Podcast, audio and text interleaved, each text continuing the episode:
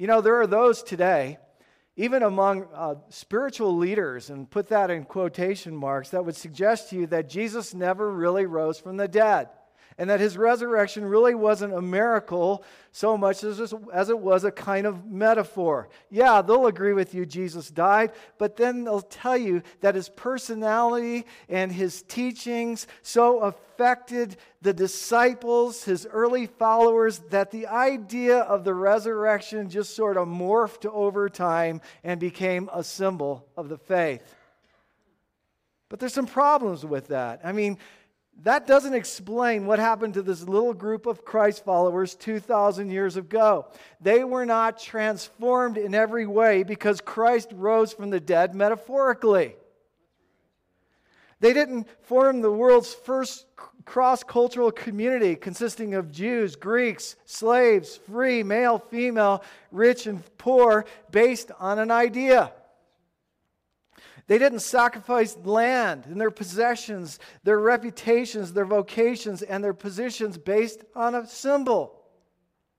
They didn't go through persecution and even death, death by the thousands, believing that they themselves would somehow be resurrected metaphorically. They did it because they knew that they knew that they knew He is risen.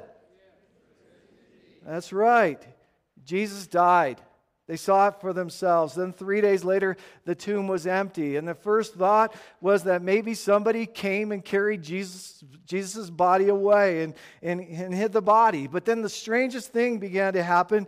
Jesus began to appear to people. He, re, he appeared to responsible people like Mary of Magdalene. And he appeared to doubting people like Thomas. In fact, the Apostle Paul summed it up with these words He said, for what I received, I passed on to you as of first importance that Christ died for our sins according to the scriptures, that he was buried, and that he ra- was raised on the third day according to the scriptures. Why is he saying according to the scriptures in the scriptures? Because he's alluding to prophecies that were written hundreds of years prior, and they saw them unfold. They were expecting to see them, and they saw them. Just like we have prophecies that we're wondering, when are these going to be, uh, or when are these going to unfold? And we're actually seeing things unfolding today. But going on, and that he appeared to Peter and then to the 12. After that, he appeared to more than 500 of the brothers at the same time, most of whom are still living, living at the time that he's writing this letter. And he goes on, though some have fallen asleep. Then he appeared to James, then to all the apostles, and last of all, he appeared to me also as to one abnormally born. Now, why is it that the apostle Paul wants his readers to understand that many, in fact, most of those who had witnessed the resurrected Jesus were still alive? And why did Paul go into so much detail as to exactly who saw the resurrected Lord? Well, hold on to that for just a second because I want to take you uh, just prior to the resurrection, to that day when Jesus suffered and died on a cross. Because on that day, on the day Jesus was crucified, he was forced to carry his own cross, the horizontal beam of the cross he would die on. He was forced to carry that from the courtyard at Pontius Pilate's home and office and then carry it to this hillside called Golgotha. In the Gospel of Mark, we're told that Jesus had already been so brutally beaten by this point that he fell under the weight of his own cross. And at that point, a very interesting thing happens that Mark wants us to be aware of. And I want you to see this from the Gospel of Mark. It says this It says, A certain man from Cyrene, Simon, the father of Alexander and Rufus, was passing by in his way in from the country, and they forced him to carry the cross. Now, notice that why would Mark bother to give us the names of the children of the guy who helped Jesus carry the cross? Well, Rufus is listed in Romans chapter 16 as become, having become a believer, the son of the guy who carried the cross. So the audience to whom Paul is writing are very familiar with, with these two men, familiar with, with Alexander and Rufus, the sons of Simon. And he wants people to understand this. So, what Peter and Paul are doing, they're giving a strong emphasis to, to their reading audience and saying, hey, if you have doubts about Jesus' death, if you have doubts about Jesus' resurrection, here are the guys to go and ask. They're still alive and they witnessed it. They'll tell you for themselves what they saw. And this is important because it isn't the kind of thing that you do if you're writing about a, a, myth. The word indeed that we use each Easter is a Greek adverb. It's the word ontos. It's, it's there for added effect to say, this really happened. It really did. We saw it. It's not a metaphor. It's not a vague hope. It's not just a comforting thought to get you through a tough day.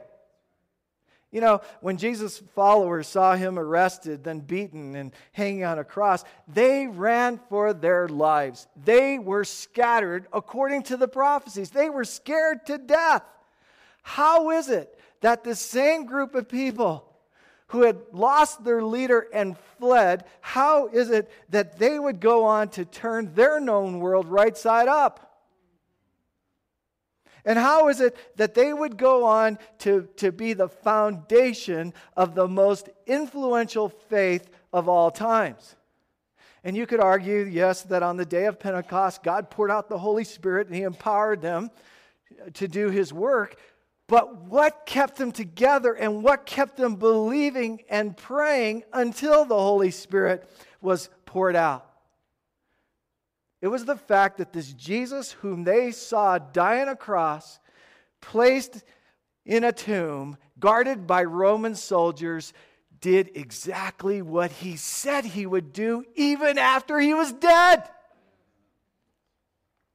The Apostle Paul said, If Christ has not been raised, your faith is futile, futile. And you are, I think I got that from the South when I lived in Dallas, the word futile. Pick that up somewhere. Futile, and you are still in your sins. He is risen. Yes, he has. So now that we've established the fact that Christ is risen, let's talk for a few more minutes about exactly what does this mean for you and me today. I like the way it's stated in John 14, 19, the second half of the verse. These are Jesus' words. Jesus said this. He said, Because I live, you also will live. Because I live, you also will live.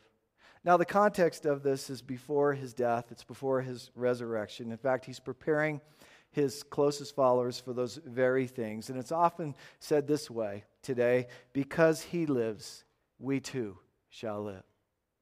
So it's just a little twist on what Jesus said, but saying exactly the same thing. What does that mean? Well, we can see there's an emphasis on life there, but there's a couple of real simple things I just want to give you. In fact, there are three of them. And the first one is this because he rose from the dead, you can be sure that your worth doesn't fluctuate.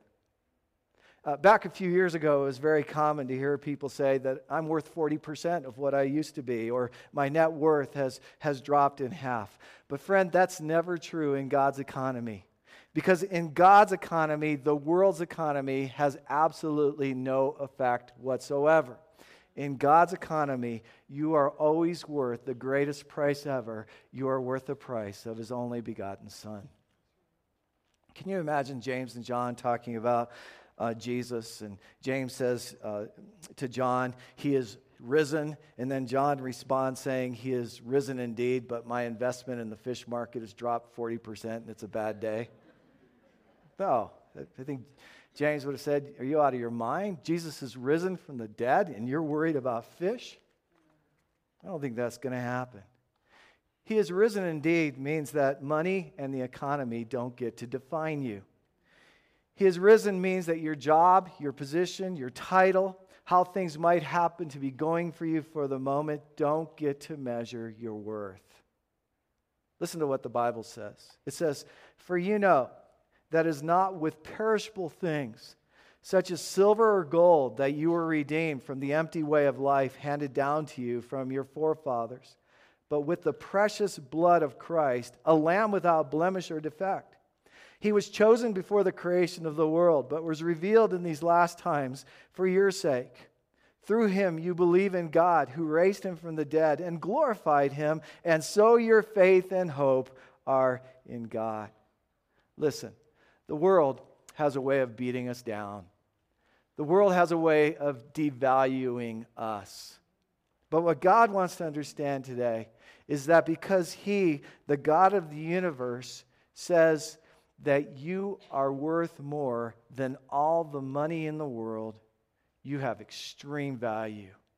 In fact, you're worth so much, God would give the ultimate price for you His only begotten Son. He is risen.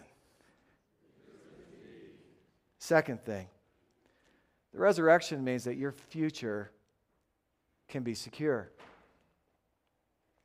One of the most quoted people in all of history is Winston Churchill.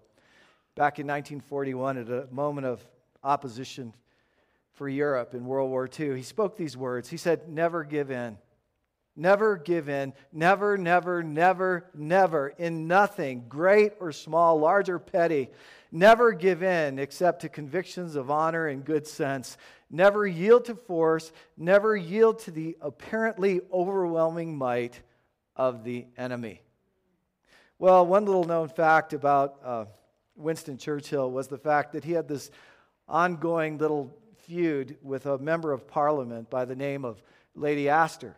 And uh, she was just a very difficult opponent. Uh, we don't have those kind of uh, combats going on in Washington, do we? Not, not at all. But for every critical mark that she, remark that she would make, Churchill always had a comeback. And, and one day, Lady Astor said to Winston Churchill, Mr. Churchill, if you were my husband, I'd put poison in your coffee. To which Churchill quickly shot back, Lady Astor, if you were my wife, I'd drink it.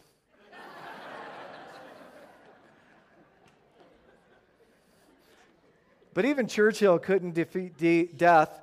And at his funeral, according to his own plan, after every kind word about him had been spoken, there was a bugler placed high up in uh, St. Paul's Cathedral, and he began to play taps.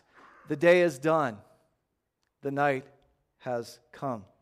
There was silence, and everybody in that vast audience stood and reflected on the fact of this great life that they had seen and experienced and witnessed, this great life that had been lived, and this great love, life that had been lost. And then, right at the end of that silence, another bugler began to play, positioned high up again, but this time he began to play reveille. It's time to get up. It's time to get up. It's time to get up in the morning. And my friend, that's the hope of the resurrection. Jesus said, I am the resurrection and the life. He who believes in me, though he may die, he shall live. And whoever lives and believes in me shall never die. And then he poses the question Do you believe this? You know, we're going to have problems this side of heaven. Let's be honest. It's crazy to think otherwise. There's a good chance that you're going to die eventually. but it doesn't concern Jesus one bit because he's already walked that road. And because he lives, your worth doesn't fluctuate, your future is secure. And because he lives, you too shall live. He is risen you better believe it. There's a third thing that his resurrection means, and that means that your past is forgiven. Back in the early 1900s, there was an engineer who worked for General Electric by the name of Charles Steinmetz. He was a brilliant man, he was a genius, and no one understood the basic operations of General Electric the way that he did. So when he retired, you can just imagine the kind of confusion there was no one knew exactly how to fix things the way that he did. Well, on one occasion, they had to call him back. So they hired him as a consultant because a piece of equipment had broken down and no one knew how to fix it. So, as the story goes, Steinmetz came in. He looked at this piece of equipment for about five minutes. Then he pulled a chalk, piece of chalk out of his pocket and, and marked an X on the defective part so that someone else could come in and fix it. And then about five days later, General Electric received a bill from him for $10,000. Now, that was a huge sum back then. And G was concerned. And so they sent him a note requesting that he itemize what exactly he was charging for. And so his itemized bill came back with just two things on it. Number one, making a chalk mark, $1. Knowing where to put it, $9,999. Who do you call when life doesn't work? Who do you call when life breaks down? Who do you call when you get to tough times and you're not sure what you're going to do next? Who do you call when hope seems to escape you? Who do you call? You call on Jesus. The Bible says this You see, at just the right time, when we were still powerless, broken, not sure what to do, Christ died for the ungodly. And then going down to the eighth verse, it says, God demonstrates his own love for us in this. While we were still sinners, Christ died for us. What does that mean? It means there's hope for you. What does that mean? It means nothing that you have ever done is too difficult for God to make right because Jesus gave his life to cover it and he rose again to prove his credentials. In fact, the resurrection always proves that your best days are always in front of you. You have future hope of glory. Because he lives, you too shall live.